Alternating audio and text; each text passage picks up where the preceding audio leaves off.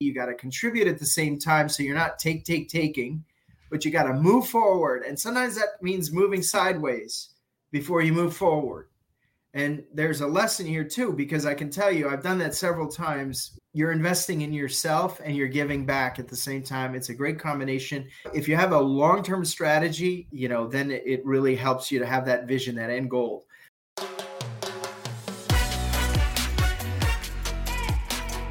Welcome to the Hospitality Mentor Podcast. I'm your host, Steve Turk. Join me as we dive into the personal stories of some of the world's best hospitality professionals. We follow the journey of their ups, downs, and wild turns to find out what it truly takes to make it in the amazing world of hospitality.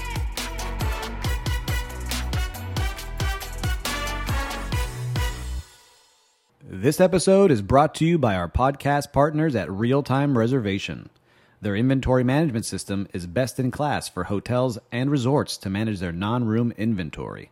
The web based application allows for creative upselling of overnight and daytime visitors with add ons and pre planned packages.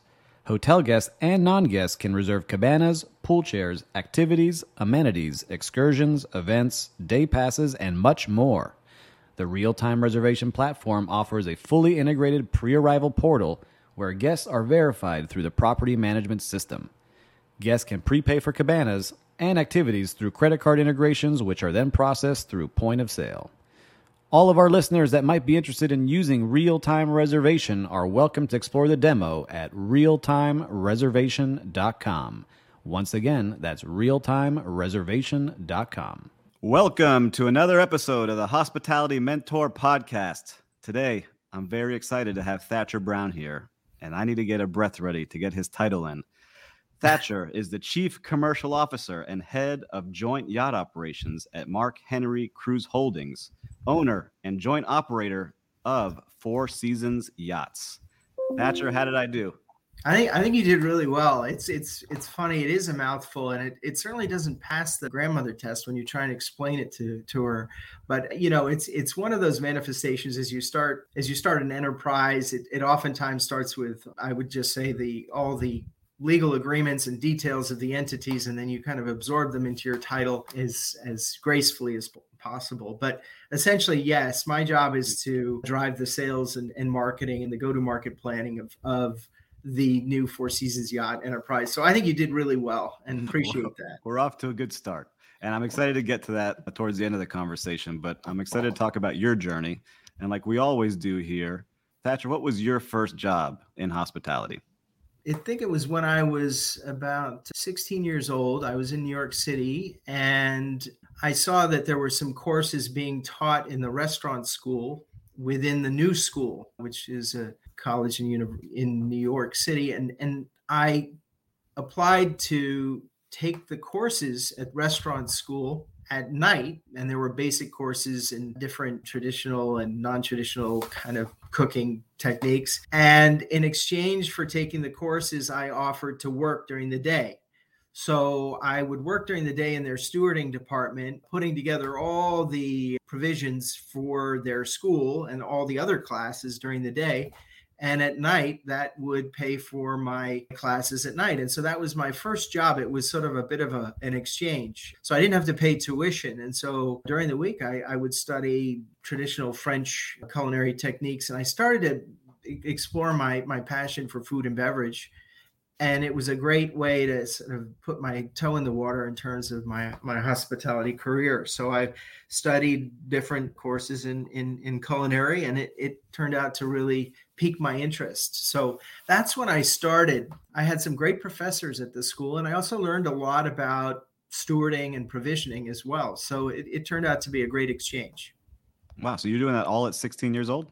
Yeah, I remember I had to get a work permit. In fact, I believe, and and that was that was really exciting. And you know, when you're young and enthusiastic, and you know, I remember working during the day, coming home, having a nap, and then going to school at night. And you know, at that time, actually, my parents were going back to school for their MBA degrees, and so all the kids actually had to to cook one meal a week for the family and so that was another part of my it wasn't a it wasn't really a job my first job in hospitality but it also introduced me to sort of cooking for the family and enjoying that as well. So I could bring what I learned at school back home, and it was it was a great combination. So I could get a real appreciation for what it was like to kind of go to work and then come home and then also have to cook a dinner for my brother and sister and mom and dad. And of course, we got very clever after a certain point because we would make a, a big bunch of shepherd's pie and we would freeze it so that we wouldn't have to make it every week. But, you know,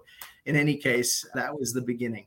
Well, it's like, like an interesting high school. So it's not a traditional high school where you have social studies and math and science. It was a trade job kind of high school? That was that during the summer. Actually, oh, the summer. Got yeah, it. Yeah, it was it was a, it was my first summer job. But I then I graduated from high school and I was waitlisted into a university, and it was one that I would really wanted to go to. And I thought, well, maybe if I took a year off and grew up a little bit, I would suggest to the university, it was Wesleyan University in Middletown, Connecticut, that I could perhaps be matriculated into the following year. And so there was an opportunity to take a gap year. And so that was when I really had my first first hospitality job where I was a an apprentice, a stage on board a cruise line, a cruise ship called the Royal Viking Sea and I was 18 years old. And I remember really walking up the gangway in New York City on Pier 39 with my suitcase, waving goodbye to my parents. And then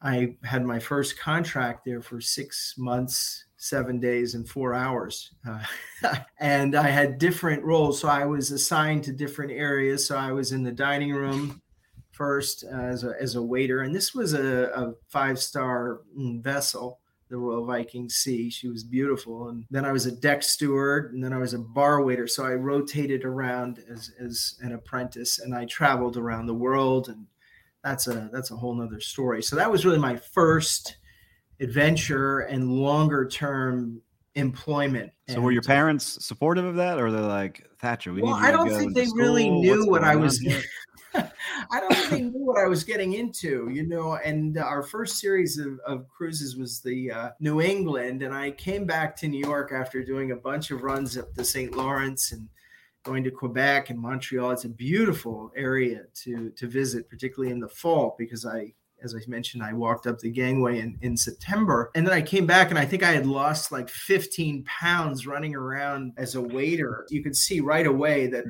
you know, I, I didn't really have any formal training. And I, I received, you know, they gave me a, a partner. You worked in partners. And I had this wonderful partner named Pepe. I'll never forget him. And he was super helpful. And he, he really taught me. He went to a hotel school in, in Austria and he probably looked at me and said, What did I do wrong to get this kid as my partner? But the good news was the, the, the clientele was from the United States, and I at least could, language wise, I could handle it. And, and there were some things that were easier for me. And he taught me how to be a waiter. And so my when I saw my parents getting back to your question in New York, just they visited the vessel, I think they began to worry and go, Oh my God, this is a real job, you know, and of course, then we we left. It was just for the day that they saw me, and then we left to go to our next deployment in the winter, which would be the Caribbean through the Panama Canal back and forth a few times. And that was fascinating too, because while I was on board and I was working, you would always be exposed to wonderful and interesting guests serving them, but also there was a lot of enrichment series and things like that. And so you would hear the stories of speakers like who wrote books on the destinations or astrologists. I know we had Carl Sagan on board, or you know, I think it was was it Walter LaFeber, Path Between the Seas. He wrote that book, and so you also started to really connect with these destinations even though you were working and it was it really stimulated again my passion and then i went on a world cruise you know the ship was redeployed for a world cruise and boy that was fascinating and it was hard work you work seven days a week you know many hours a day and i was uh, i was learning and traveling and it was it was everything you didn't really have the connectivity that you had today so you would be writing letters or mm-hmm. when you mm-hmm. went to a destination you would be reading a a guidebook. It was a lot of fun, and, it, and that was all during your gap year, or was it? Yeah, that, that was the first half of the gap year, and wow, I, I never forget. I, I got off in Hong Kong in April, I think, and you're 18 years old. So I want to set the scene here. This is 18 year old Thatcher traveling the world on a cruise, never having worked on one, right? And no. I know back at house as an 18 year old, you're dealing with grown people for probably the first maybe time truly, right? All in their 20s, 30s, 40s, 50s, 60s working there. What was that like? Was that eye opening? Because now all of a sudden you're friends with people who are true adults because you're still a kid at that time. Well, you know, there. I think the truth. These adults, as you know, in back of the house, there there are no kid gloves. You know, and right. and when you're serving a Dover sole and you're filling at table side and you know you're lined up with all your other waiters and they also want to get their Dover sole out or their you know consomme depending where they are in the service sequence you know you really have to be on your your toes and uh, you miss a beat you you got to go to the back of the line you know and then we had about maximum about 20 guests per station. And with tableside service it's quite fatiguing. And so you know i'll never forget the you know the head chef and just being absolutely terrified of doing anything wrong and not being there when when he was saying okay your order's up. And of course you couldn't understand the accents sometimes and if you made a mistake you would definitely know it and everybody else would know it in the kitchen and it was sort of a, a very intimidating experience to say the least or in those days. And so yes you're absolutely right. It was a huge amount of pressure and of course in those days you were compensated a lot in terms of the gratuities that were kind of quietly understood as being a possibility. It wasn't heavily pushed but you know if you're a partner you were working with a waiter and your partner wasn't seeing you perform and he was suffering financially there's a whole world of pressure there on you because you guys wanted to optimize as partners your your income and for mm-hmm. me, it was a nice gap year off, and I needed the money, and I I could save it and everything like that. And for many, it was getting that money and sending it home to their families. You know, I didn't. I just had to take care of myself, and so you you started to realize the the economics of these these positions and the pressure that's on. And you're absolutely right. It, it was really something, or or the disappointment of when you have to. Uh, you have a shift and it's at five in the morning and your partner doesn't show up and you're setting up a you know a morning breakfast and you know and you're doing it by yourself and so you start to learn these lessons of of making and meeting commitments and being responsible yeah but, especially uh, in a five star setting right off the bat that is a truly challenging versus some of the cruises that people know these days. Yeah yeah i think there were there were days where you would and i think many of my peers who've done this in, in their lives would understand this and is where you would be in your your crew cabin and you would you would wake up and you would put on your maroon uniform and you'd go upstairs and the entire your entire peer group was wearing the white uniform because it was breakfast and it wasn't dinner and you were wearing your dinner uniform because you completely forgot what time of day it was because you were on an inside cabin and you couldn't see the light outside. So there was a lot going on for a young 18 year old but i think combining this sort of work environment with something that you're passionate about is really important as you as you start to pick your career as you you find something that you really truly enjoy. You can make a living but you you feel good about how you're expressing yourself and what it has to offer you. And you know i think the hospitality industry kind of gives you a lot of fortitude because it it exposes you to opportunities to be to improvise to solve problems to look at the world differently and and take in a lot of you know languages and and and perhaps build this sort of repertoire of resourcefulness and kind of adventuresome spirit that gives you the courage to maybe do things you wouldn't normally do if you hadn't been exposed to it. No, I love hearing that. And so you do this during that gap year. And then what happens after that? Do you go back to school? Gosh, I went back to school. Like I, I, I was accepted into university, and I, I, I, majored in in Latin American studies and anthropology and languages because I thought, well, if I'm not, you know, I'm going to a liberal arts school, but I want to stay connected with culture and mm-hmm. language. And I really was fascinated with Latin America at the time. So I, I studied that for two years, and then my father said to me, you know hey thatch do you want to come to a seminar with me uh, that's being given up in New England? And I said, well, what's the seminar about? He said, well, the seminar is called like 10 reasons why not to buy an inn. And, and so it was for all these, these, these kind of people who were going through their midlife kind of questioning and saying, you know, maybe I'm, I'm going to move from this occupation to this occupation. And there's this fantasy that you want to buy an inn, you know, or running in New England and um, yeah, bed and breakfast and yeah, movies. Yeah, exactly. Like you know, maybe like Fawlty Towers or something. I don't know. Mm-hmm. But so I said, Dad, oh, you know, sure, thanks. You know, I'd love to come. So I went with him and I went through this weekend seminar, and sure enough, they ended up buying an inn in Vermont. It was in Dorset, Vermont. It was called the Barrows House, right outside of Manchester, southern Vermont, in that area.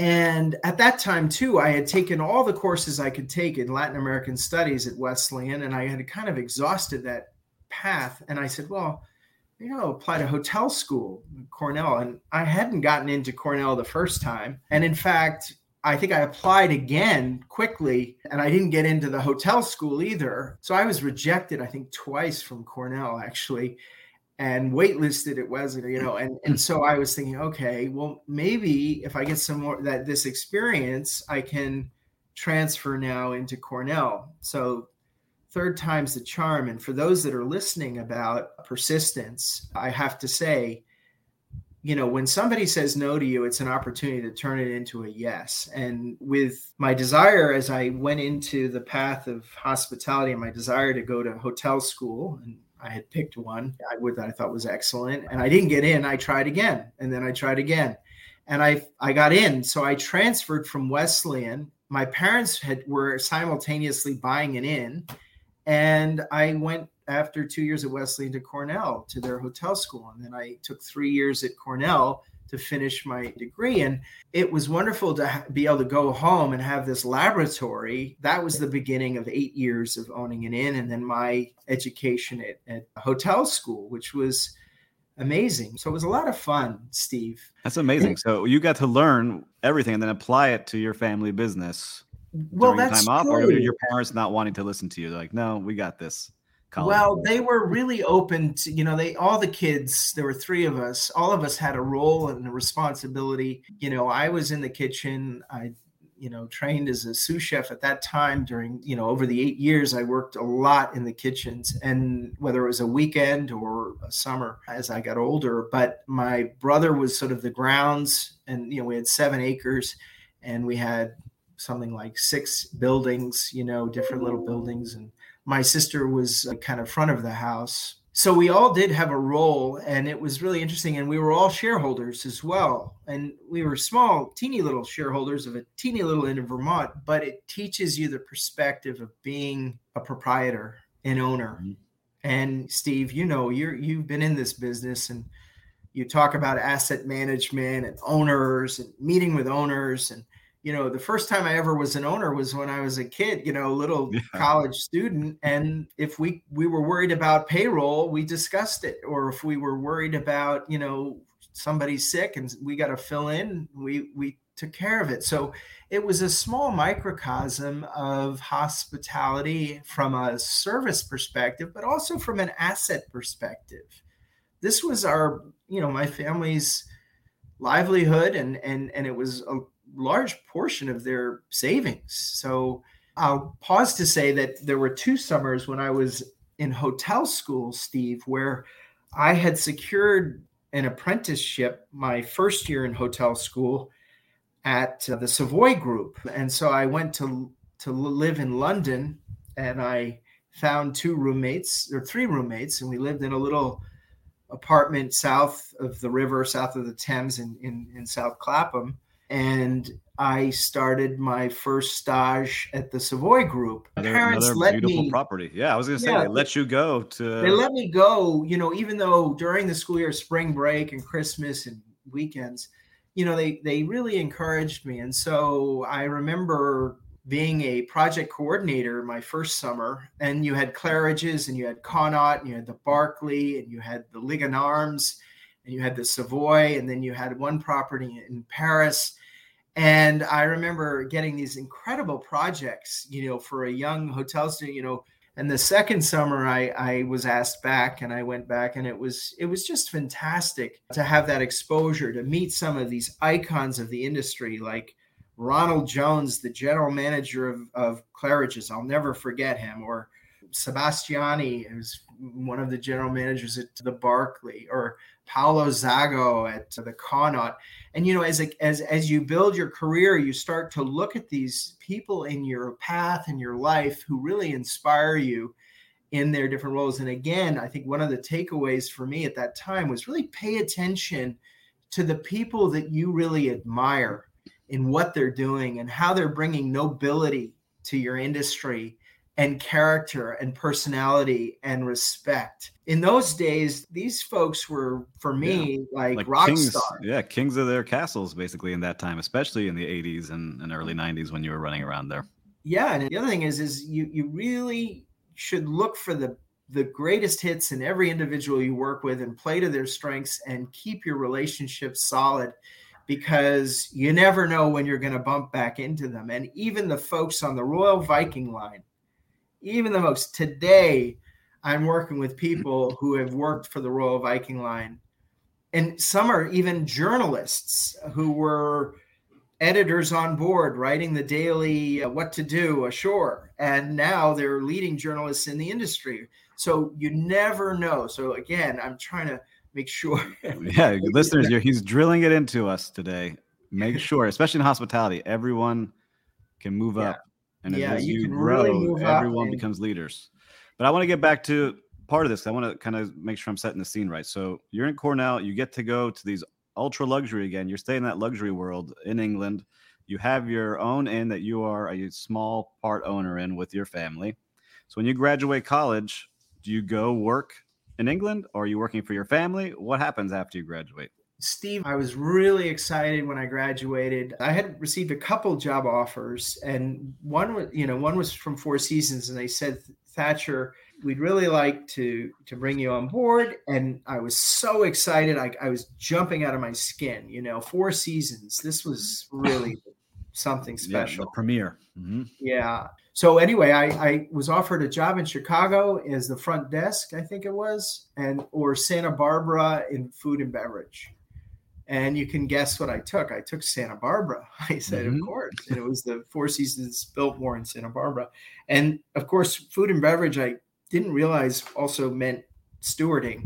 So back I went into the in the kitchen. I was assistant chief steward on a very large complex asset of property and was in charge of sanitation and dishwashing and cleanliness and all that. And that's where I started. Supplies. Yep. Yeah, all all of that. And that, that was interesting because I, I remember meeting some great people you know, who are some are still with Four Seasons today. And, you know, of course, I can tell you, I took me two paychecks to pay my rent in Santa Barbara. Yep. I drove a moped sort of shamefully to work, but it was, it was worth it. I was very impatient though. I really, I was like, I graduated from school and I yeah, I'm a Cornell graduate. It was a combination of just being ignorant and impatient and naive. I think um, if I look back at myself as that young Thatcher, I would have advised myself to be a little more patient at the time and just slow down. It wasn't that I wanted to be in asset management or finance. It was that I was like, oh,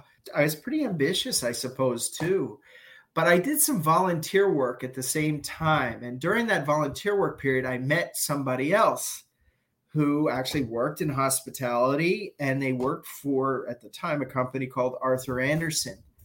And so through my volunteer work, I got another job offer and I was impatient. I was, you know, and it's funny now I'm, you know, 55 years old and I, I'm working with Four Seasons again, and I'm right. so proud and so happy because I get a second chance, you know. Yeah. And in life, if you get that second chance, grab it. you know, yeah, very, so you left four seasons. That's hard. I'm sure. Like you're, when you talk to your parents, or you just like, no, this is it. They're giving. Well, I left four seasons. Money. You know, partially because I I was able to. I I, I really liked this fellow that that offered me a job. It was at Arthur Andersen in their hospitality division at the time in downtown LA, and it was substantially more kind of from a compensation standpoint. It was great. I could start working on different projects and assets and and I could learn different skills. So I moved from operations into more, you know, feasibility, supply and demand studies, uh, mm-hmm. operational audits, and I started meeting GMs and and doing these appraisals. And I had some great people I worked with. One of them is still a dear friend, and and and you know, you start to build your mentors and friends as, along the way. And so I took that job and I look back and go, gosh, I'm lucky I can come full circle to Four Seasons. But you know, you follow your your gut. And at that time, I, I had worked for a short period of time at Four Seasons, but I took this leap of faith and I, I learned a lot. But of course, sure enough, I believe the practice, you know, one of the things after working as a staffer there, I received a phone call and I got another opportunity and I was like, gosh, what should I do? You know, I've been here two years and I, you know, but my one of my bosses had left and what should I do? And there's nothing more kind of seductive than being wanted or feeling like you're wanted. Yeah, you being know? recruited is a good feeling. Well, and you know, it, it you got to be careful. Mhm. But at that time, I was I was like, well, I'm a learning about consulting, learning about the discipline of feasibility, the financials of hotels, dealing with owners, helping them every week, look at how the performance of their hotels was going, working with the asset managers. But I received this offer, and I was thinking at the time, you know, should I go to grad school as well? You know, I had all these, I was flooded with how can I best build my capabilities? And th- this offer was really interesting. It was from a professor who was a Cornell professor who went to Harvard and became a Harvard professor. And then he started writing and publishing and he, he wrote some books on service strategy, service guarantees, Malcolm Baldrige quality. And I really admired him. So I joined this company in Boston that was led by this professor and his partner. And What was that called? that was called the TQM group at the time. Hmm. And All right, so you leave Arthur Edison and you joined TQM. Got it. yeah, and and so TQM was really fun because you know at the time I think the Malcolm Baldrige Quality Award was something very coveted, and it was a response to the competitiveness of Japan and Mhm. the automotive industry particularly.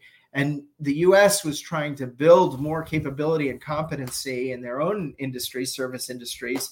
So we became experts in helping organizations really execute on their intentions around quality service. So that was really interesting. And I felt I got a lot of exposure. I worked for different industries. And then after about three years, they decided, you know, you kind of went to work. And I think there was a decision to close the business for reasons that, you know, I didn't really understand or Mhm.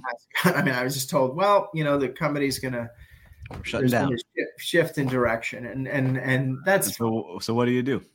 What's next? Well- you said going back to hotels, or I I- tell you, this is where my good fortune sort of slowed down because you start you start saying, okay, I have an opportunity, and what do I really want to do? And I bought a book. I think it, you know, I remember I bought a book. It was called Through the Brick Wall or something like that. And you know how to kind of look at what you want in life and. This book kind of framed the things that were important outside of the work itself and the salary. And I remember, gosh, spending hours, days, weeks, months picking companies that I wanted to work for, identifying the people that I wanted needed to contact, calling those people, never getting through. I mean, it was like I felt like I was auditioning in Hollywood and an actor and never getting a part, you know. And it was I remember I was I had I had identified Crystal Cruises as this cruise line that I wanted to work for. And I kept on calling the president's office, never getting through or completely getting ignored. Mhm. And and one day I got the secretary picked up and I said, "Look, my name is Thatcher Brown. You don't know me. I really want to speak to a gentleman named Joe Watters. And could you please tell him that I, I think he should hire me?" She goes, "Yeah, yeah, sure, whatever." So I'm in my friend's office. I call Crystal Cruises again, and they pick up the phone. And who picks it up but this president of Crystal Cruises? Joe Brown. And I said, "Geez, you don't know me, but you really need to hire me. Here's why: there's no methodology that exists in the cruise business that's in the hotel business in terms of research and analytics. I think I could be a great analyst. I think I can bring better decision-making material. Please meet with me." And he said, "Well, I'm I'm traveling for the next six months." And I was like, I'll meet "Well, you. Where are you going? yeah. I said, Where are you going then? He goes, Well, I'm going to Florida next week. Okay. I said, I will pay for my trip to Florida. Give me half an hour. Let me have breakfast with you. Where are you staying? He said, I'm staying at the Ritz Carlton. I'll give you half an hour. I'm there. There. I said, I'll pay for the trip. If I succeed and you think it's of interest to you, The only thing I would ask is that you give me another interview with the rest of your team. I flew down to Florida. I studied, studied, studied everything I could possibly know about the, the cruise industry because, you know, from my time as being mm-hmm. a waiter. Yeah, and I went to breakfast. I didn't know this guy. I, I sat down for half an hour and I pitched being an analyst for him in helping his executive committee drive decisions and that related to achieving the market share. He said, I want after the, after we met, he said, I want you to speak to somebody else who's here. So I spoke to them and then I got an invitation to go to Los Angeles to meet the rest of the team and interview some more. So they offered me a job as an analyst. I was jumping for joy again and it was worth every, you know, every effort. You know, again, sometimes you just got to invest in yourself, buy that ticket, do your homework, show up, and leave it all on the court. Wait, so how, and, how did that? Because now you're, you're called. It's not a small company, and you've now got the head of the company on the phone. You convince him you're coming down to see him at the Ritz Carlton. You have breakfast with him, which I'm sure he was like, "Who's this crazy guy who keeps calling me? I'm going to give him a shot." Right? What was his? Uh, what was he like? Was he nice, or was he just kind of short with you? Like, all right. I have to say, he was a good listener, and I think he had done his due diligence a little bit as well but he was a good listener and he asked me a lot of questions about what what I knew about the cruise industry what and and I was very honest about what I didn't know about the cruise industry and I said give me a shot and I said there's always a probationary period as well. So you have nothing to lose. Yeah and great. it's a new role. And he he was a very committed man to information and and particularly around destinations and data. You know when i showed up i suddenly i was encountered with all of these like this library of resources and data on the cruise industry as he had had it and i kind of put that together and made it my office and so my office became kind of a library for the company. And then i had some great projects. You know i was assigned itinerary planning. I would help out. I would help out in guest satisfaction and quality and and measuring results. And so it really we kind of created something together. It was really special. And i my next job at crystal you know then i was promoted to manager of marketing and then director of marketing.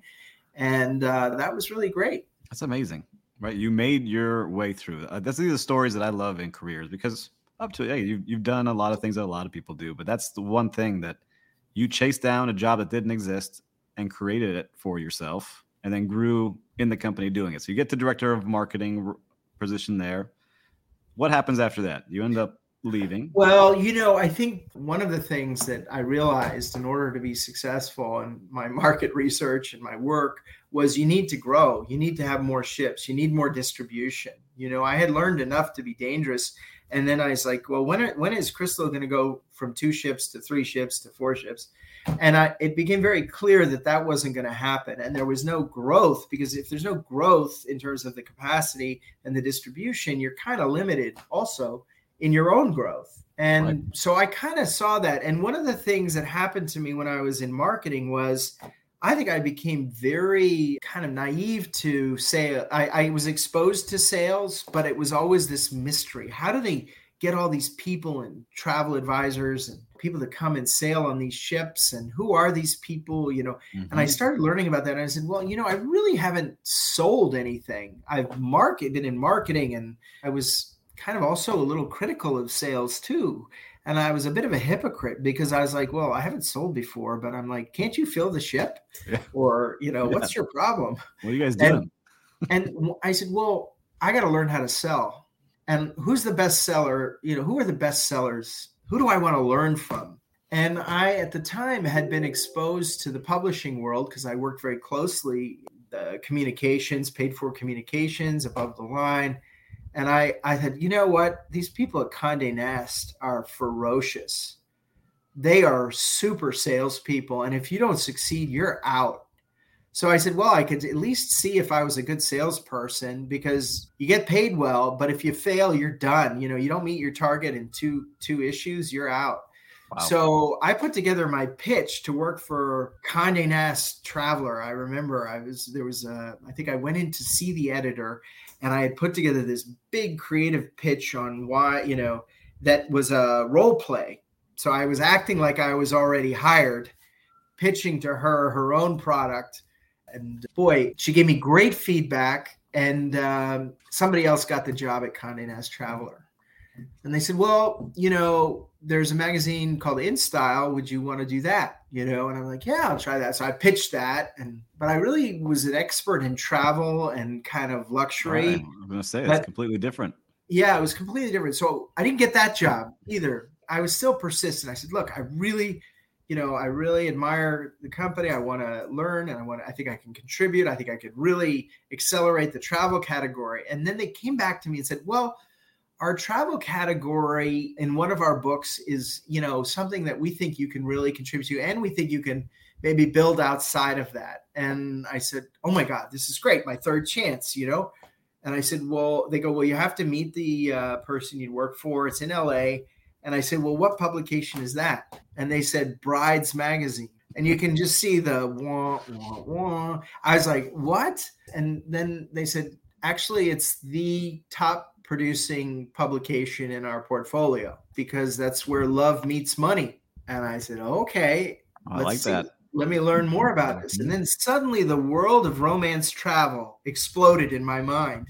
I was thinking, okay, honeymoons, anniversaries, destination weddings, registry, financial products, you know, all of it. And I said, okay, great. So they hired me to work on the travel category and grow it out of Los Angeles. So did you have a job when you were applying for this, or were you like, all right, Crystal Cruises, I'm done, and you're no, I had a job. I have it. I had a job. It's always good to have a job to get a job, and yes. you know, not to be miserable either. You got to right. be pretty happy. Sure, you know, the happier you are in your job, the better off you are. this is a big change now. So this is like completely is different. learning I'm how sure to sell. Your friends are like, "What are you doing, Thatcher? You're in the cruise business. How are you going to go work for Bride Magazine?" It was, it was worse than that. Let me tell you, it was like they're like, I think there was a lot of hazing involved because they're like, "What are you doing?"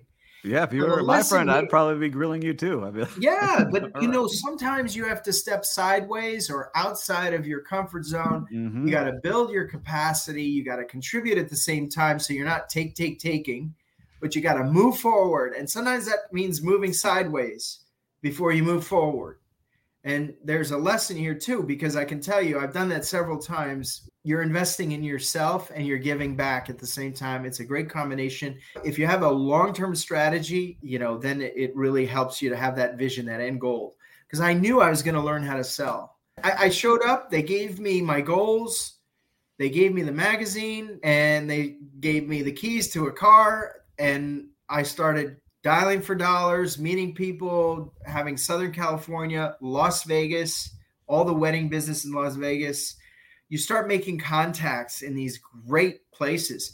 All the tour operators at that time, you know, like classic vacations. I had Hawaii. Gosh, I had all the way to Fiji.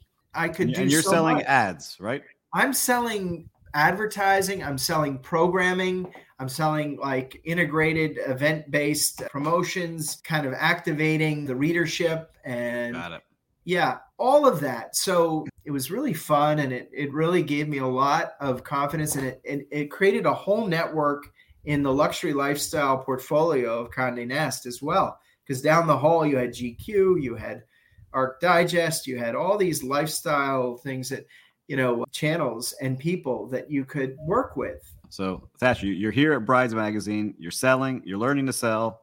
What's happening? So you continue. I know on? you're really, you know, Steve. You're a glutton for punishment because we started when I was 16 and I'm 55. Yeah. I mean, I'm I'm feeling sorry for your listeners. No, I like it. We're gonna get we're gonna hop around, but this is really interesting because I haven't had anything because, like this. Because there's this notion of you know coming full circle, and life translates at different speeds, and sometimes you know you do things in your career and it translates much later in a way that you never thought it would that benefits you and everybody around you and when i was with brides i you know one of the things that happened actually i fell in love. When you're coming out of college and you're ambitious and you know that and you know you, you also have like a, a whole nother part of your life. And at the time i was like pretty obsessed with work i suppose but I had met somebody and I fa- had fallen in love, and I was thinking, God, is this the right person? Is this the right person? And you know, I want to make sure I I make the right move. And what should I do to really maybe test my love, or you know, how how can I punish myself more? because sometimes when things are going well,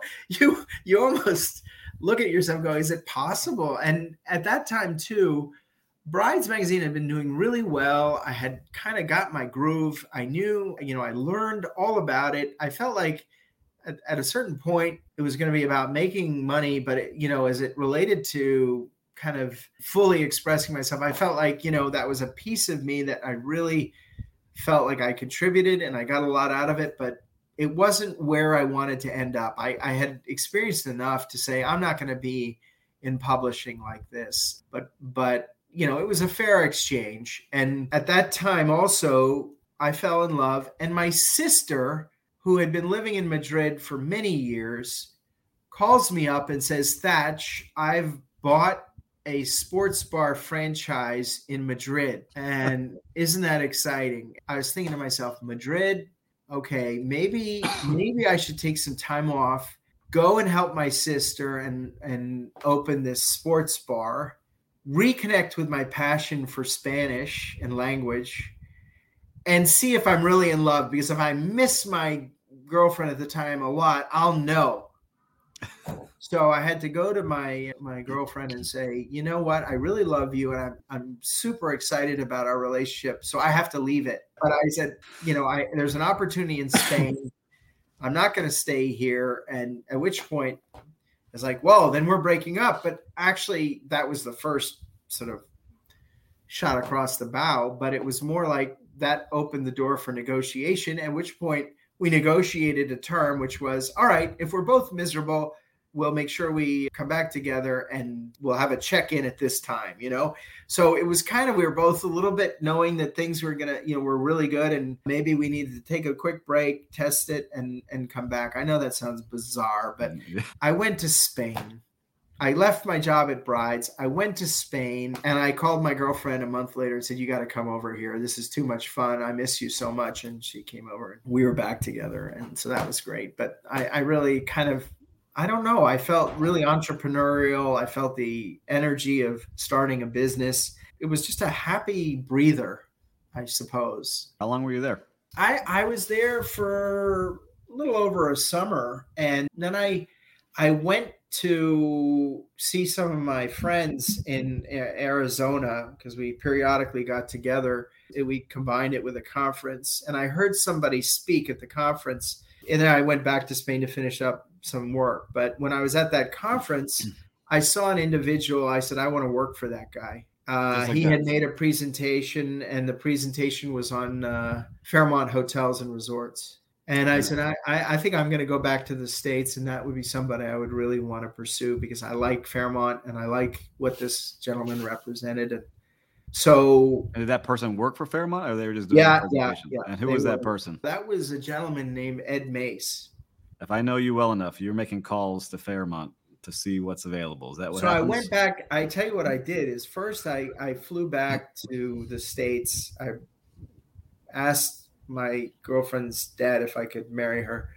I proposed and I got engaged, and then I moved to San Francisco because that was where Fairmont was, and there was a family connection on my wife's side. And I wanted to work for Fairmont. So you did this before you had a job at Fairmont. Yeah. Oh God, yeah. I didn't have a oh, job. Oh, so you just moved to San Francisco no, and that's where Fairmont was. Yeah. Yeah. All right. I like it. Okay. So you're there. So I went to Fairmont. No, we don't have a job for you. I'm sorry. I said, well, I got to be useful. And I went to Golden Gate University and I offered to be an adjunct teacher for their hospitality program for graduate students. And I would talk about international marketing. So they hired me for an entire semester to teach a course in international hotel management. You know, it's funny to this day, I, I, say that's one of the hardest jobs I had because with graduate students, they really save their money and pay for their education. And boy, do they come after class and ask you a lot of questions. And if they don't agree with the grade, they're in your face like the customer.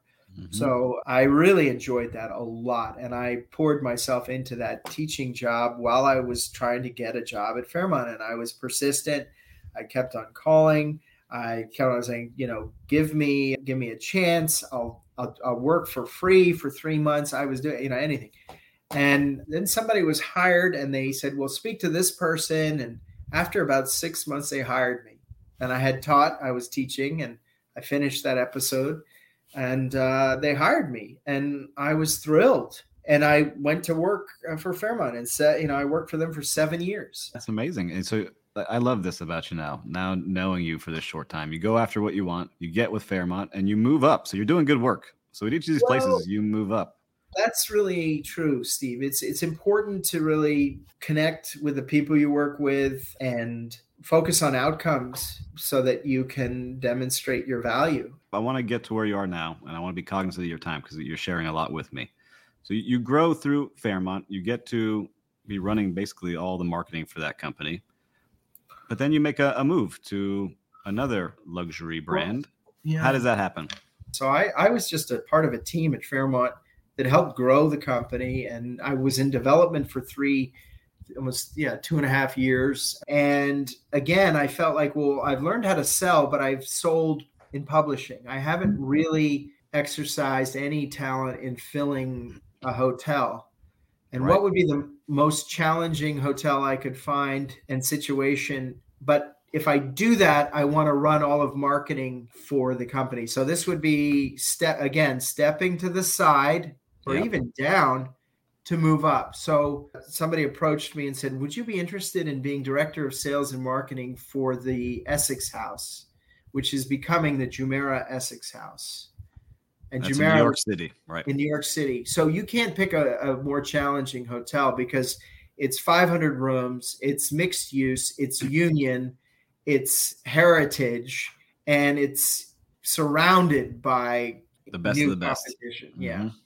So I said, sure, I'll do it for two years. And if I succeed and meet this goal, I want to be promoted to vice president of brand marketing and strategy for the company.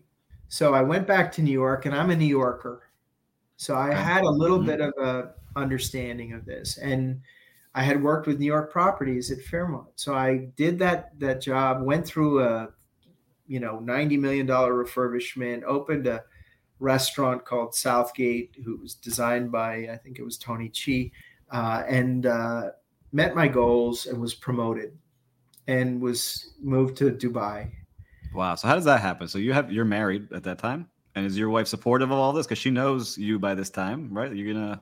Yeah, she's super supportive. Happen. Yeah, I moved to Toronto for Fairmont, and we had our we had two kids, really young infants, and then we moved to New York. And I, I would say that her family on her father's side, her family was in the in the high high end adventure travel business. They her dad had been a managing director at Pan Am and actually had started a company called Geographic Expeditions, GeoEx. Wow. And she had been exposed to international travel, but also okay. very high end and loved to travel. And so That's I was great. fortunate. And so we brought our family to Dubai, at which point it was quite challenging. And so I had five years with Jumeirah, two in New York, three in Dubai. So the ships were starting to come to the Middle East. And I happened to bump into one of the senior executives of a large cruise line. And they came back to me and said, Would you be interested in working for us based in Italy? Dubai for was a great place, but you know, it has, you know, its pluses. And I think there was an opportunity for my family to move to Europe. Yep. And so we moved to Italy and I took this position for Costa Crociere and I arrived literally the week before that tragic accident of the yeah. Concordia.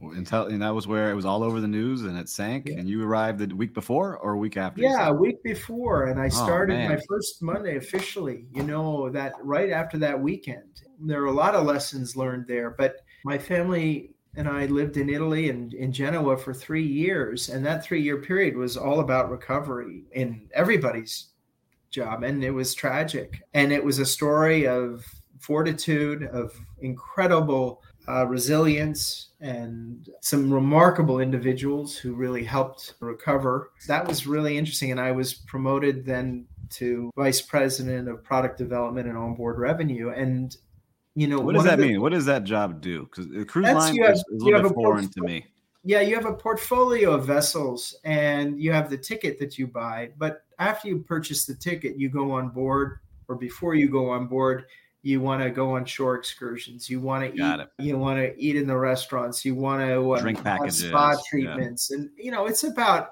it's millions and millions of dollars of business if you have a big and so you can imagine if you sell one more massage and you have million passengers it, it adds up. So i was responsible for that and i studied italian and i learned the, you know the culture and it was made some great friends and launched some new ships and was very grateful. And I, I was asked to be in charge of the foundation which was a real privilege that focused on the environmental impact and how, how we can do a better job at our you know environmental and social impact as a cruise line I, I had three years there and we were kind of in recovery mode and we had sort of started really to turn the corner.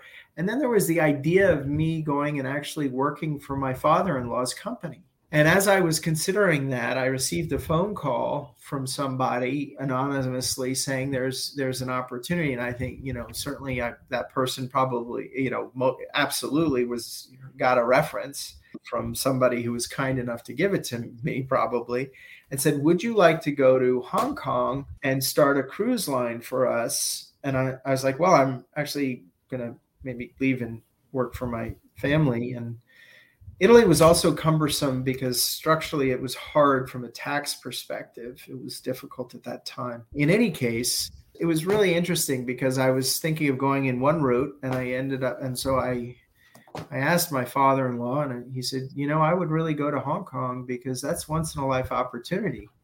Yeah, and you become president of a giant corporate yeah. group of Genting, right? Is that how I follow that right? Yeah, it was, dream, it was Dream Cruises. You know, it's funny. You get excited about these ideas, and then you show up, and you're like, okay, where's my team? And you, you know, you have one accountant, one you know, intern and that was really a fun uh, project but i took it. And launching building building ships and, and launching them is not for the faint of heart and it's extremely complex and particularly in a foreign country like like asia and china you know mm-hmm. specifically china. And i i said okay i'm going to do this. You know i built a great team. We started with literally three four people. We built the division hired the people. I had some great, great people I worked with, and and launching a cruise line in Asia was really spectacular. And learning the destinations and the culture, and that's where I really started to translate a lot of my experience, you know, in terms of my interest in cross cultures. I managed in majored in international management in hotel school and suddenly a lot of these things started to come alive. And if anybody wants to read a really good book on, on culture and, the, and how to sort of effectively manage across cultures, there's a book by Erin Meyer, who is an instructor, professor at INSEAD. And this book really manifested a lot of what I learned in terms of persuasion and, and the different aspects of working in Europe and working in Asia and working in the Middle East and how you know i was building some capacity for really understanding how to bring the best out of people from different cultures and understanding how i could be more effective as a leader. And so it, there was a huge amount of maturing that happened during that job in hong kong. Do you look back on it fondly or was it just really challenging? I, I look back on it fondly because what was accomplished by you know in such a short period of time in terms of building these billion dollar ships, launching them in Asia, and creating itineraries and, and experiences that were really relevant to the diversity of Asia, which is absolutely different depending on your source markets, you know, whether you're going to, you know, to Singapore or Indonesia or Philippines and you're or or mainland China, or you have a lot, a lot of nuances. And you you really understand those nuances better and how little you know and how important it is to see the kind of universal picture of your business and the strategy versus sometimes on the western world we're very kind of pragmatic and linear and you know it was it was the antithesis of what i had experienced in the western world. And i'm very i'm very nostalgic about it. And i really got close you know i hired everybody i interviewed everybody i built a culture with the help of my you know leadership team. And and you know i had some i had good sponsorship. The end result of that cruise line is a little tragic because of things that are out of my control but nonetheless i wouldn't change a thing And so what happens? It comes to an end. What ends well, I had left. I think the protest had started in in Hong Kong. There was, you know, person my my uh, desire to be closer to my family was really burning. We had launched three ships. It was very clear that the role of an American leader, you know, was going to be more and more challenging, perhaps, as it related to just the geopolitical situation. At that time, frankly, thought I would take some time off. And my girls had were growing up and they were college one got into college and I kind of wanted to be there for their first day and yeah. going to college and so I after 4 years I I didn't see the horizon as being, you know, just the stability of that environment as being very positive. And I came back to the states and I just simply took some time off. And that was a great pause because a lot of what I did started to manifest in in as you get older, you decide what's important to you, who are the personalities and people you've worked for that really you respect or emulate, and what you know what's going to be your next move. And I also had real time to connect with my family. My you know at the time my dad wasn't very very strong and doing well, and actually COVID then happened Mm-hmm. right after I left in 2019. And so it was a very good time to come back because I was able to be with my family and care for the, my parents who were my sponsors, you know, and also be with my kids and my, my wife. And it just, it was important because you, you sometimes you lose touch with a lot of that when you've worked abroad almost 14 Yeah. years, 13 and a half years. Mhm. So that pause allowed me to actually pivot. I was I had wanted to hire a replacement for my position. I found some people, I talked to them, I introduced them, and interestingly enough, one of them kind of reversed the role on me ultimately and came back to me and said, "Well, would you work with me on this project later on?" And so I had been in the states, I had taken time off, and there was an opportunity that popped up. And this opportunity was to help start another luxury cruise line and i was excited about it and so it was with somebody i i, I knew and Yeah, it's important, i uh, especially as you get older, right? You know the people you're working with. definitely more and more important as you get older and of course so i went and this was in the it was to go to geneva and and be part of sort of the the organizing team that was being built by a really some great experts in the industry to to launch a you know sort of a, a luxury cruise line and so And what was the name of that line? that that line was called Explora, and again, it, it was you know it's a it was amazing because when you're creating and you're you're starting from scratch again, and I had some experience now, as you know, Right. it you know it it becomes a little more fun because you know what's going on, you know what you're doing. It's You know who to call. like, hey, I need this.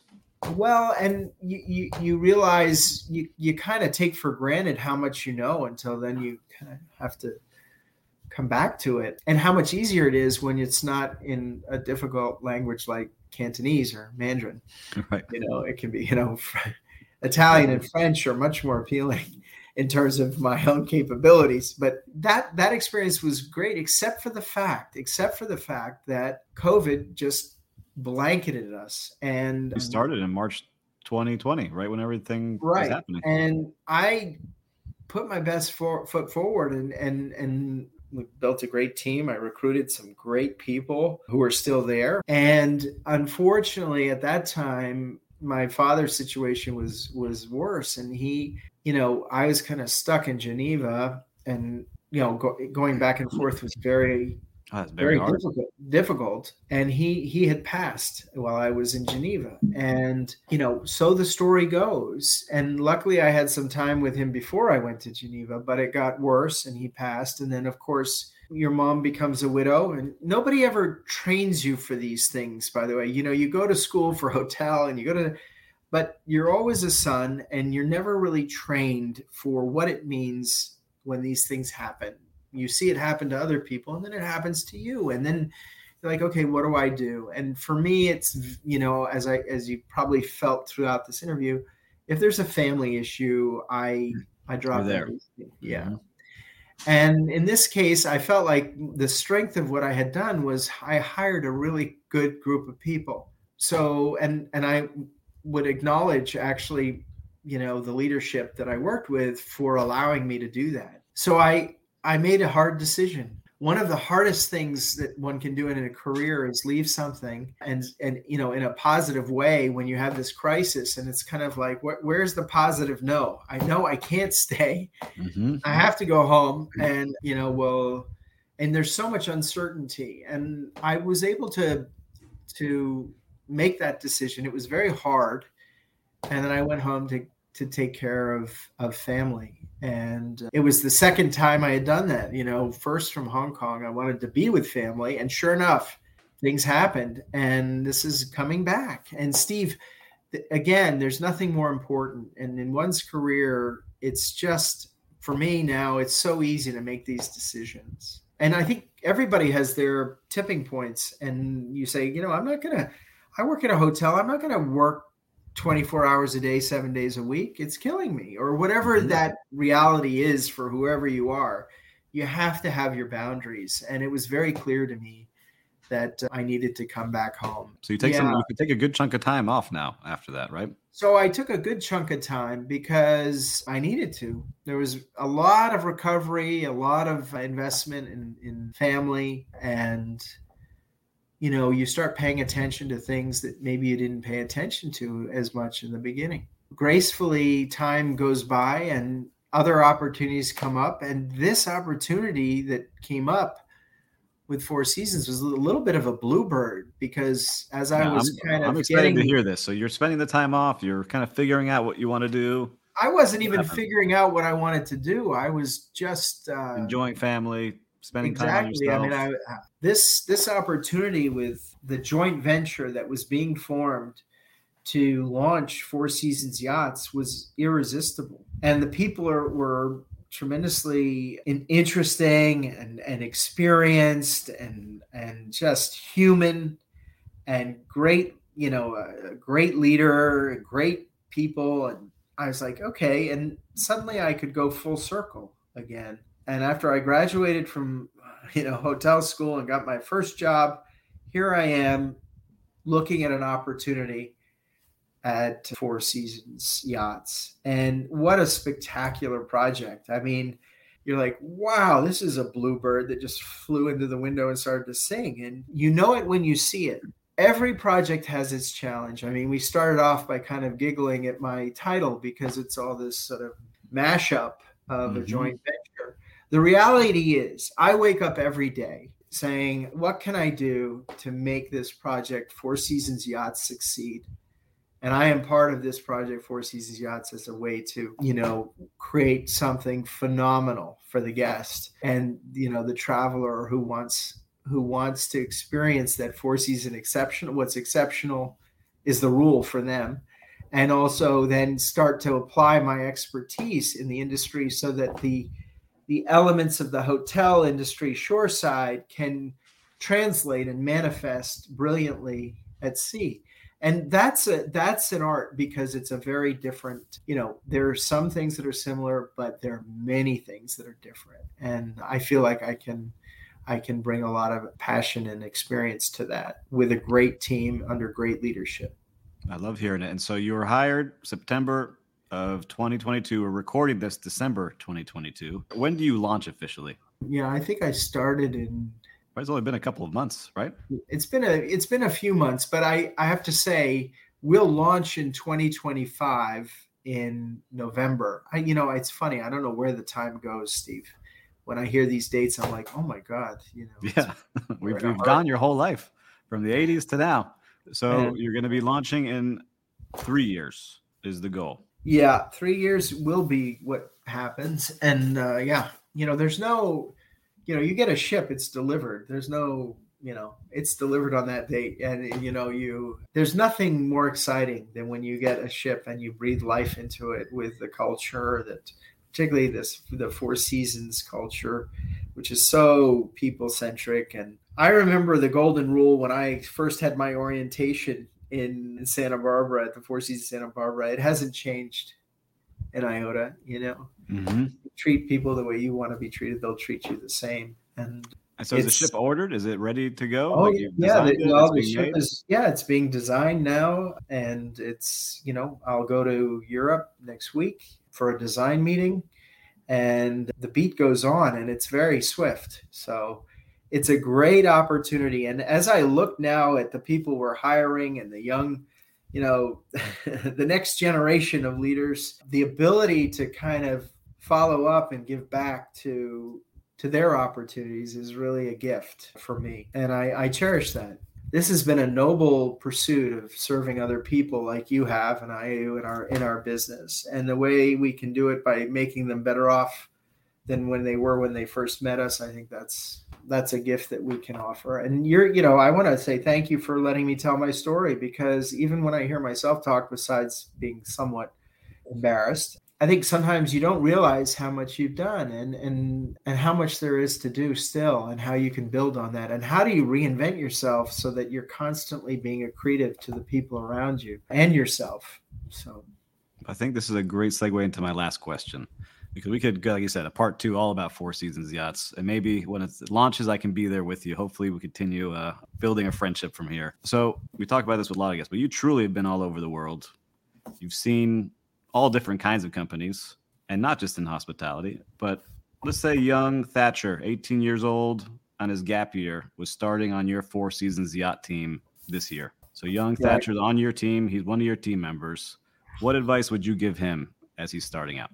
One of the most important things that I've learned is is that I was very kind of restless and impatient when I was younger, and I I would have encouraged myself to to maybe slow down and really be present to opportunities that I overlooked because I was so, I had such, I put such pressure on myself to excel and meet this standard that was really unrealistic and and it it kind of distracted me from some of the beautiful interruptions that could have occurred when I was younger. I don't know if that that's a little abstract, but if you can maybe go into things really trying to be present to how you can how you can contribute and to be patient about interpreting and, and listen carefully to the situation and not reading or judging it too quickly that you can come out of that with a with a much richer experience. And i feel like at times i was very impatient.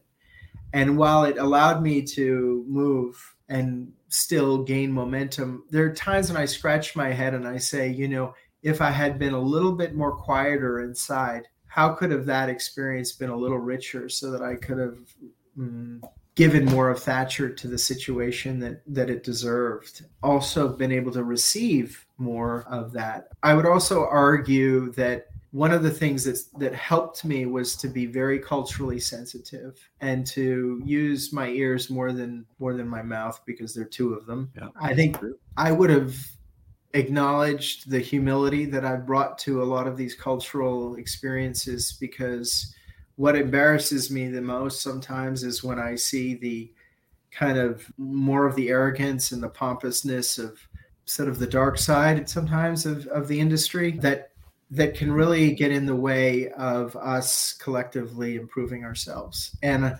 i'm as a leader i'm very very committed to to that type of humi- humility and role modeling because I think we always have so much to learn and I think there's so much diversity now in, in our world that needs we need to pay attention to carefully to to actually play to its strength as much as we can. I would have been also more conscious about tuning up on the environment. One of the things that I find myself now learning a lot about is how we as an industry can really improve our footprint, uh, our carbon footprint. And I think I could have been a little bit more prepared. I think I was culturally prepared for a lot of the diversity, but the the environmental requirements now of our roles as leaders really interest me, and I think I could have probably started a little earlier. I think those are all listen, great tips for everyone listening, especially the part about sustainability because that's special to me, especially living here in Miami. You see it happening around you of how the world is changing quickly with water rising and and all those things. So I'm happy to hear you say that. And we've had a lot of people on the podcast from Six Senses hotels and One hotels, and they're all working that way too. So I'm happy to hear that you have that same mindset. Yeah, thank you. Well, thanks for the opportunity. Yeah, Thatcher, I appreciate you being on the show. You gave us the full journey, which I appreciate, and especially all the time you spent with us today. It means a lot to me. This podcast is brought to you by Biscayne Coffee. Biscayne Coffee was founded with a giving spirit and a big idea to enjoy delicious coffee roasted in Miami while helping save Biscayne Bay and the animals that live there. As a former food and beverage director, I can assure you these are some of the best quality beans on the planet. 10% of every coffee sold is donated to nonprofits to help preserve Biscayne Bay for all to enjoy. Visit BiscayneCoffee.com today and use promo code MENTOR at checkout to save 10% on your first order. Drink good coffee and create a good outcome.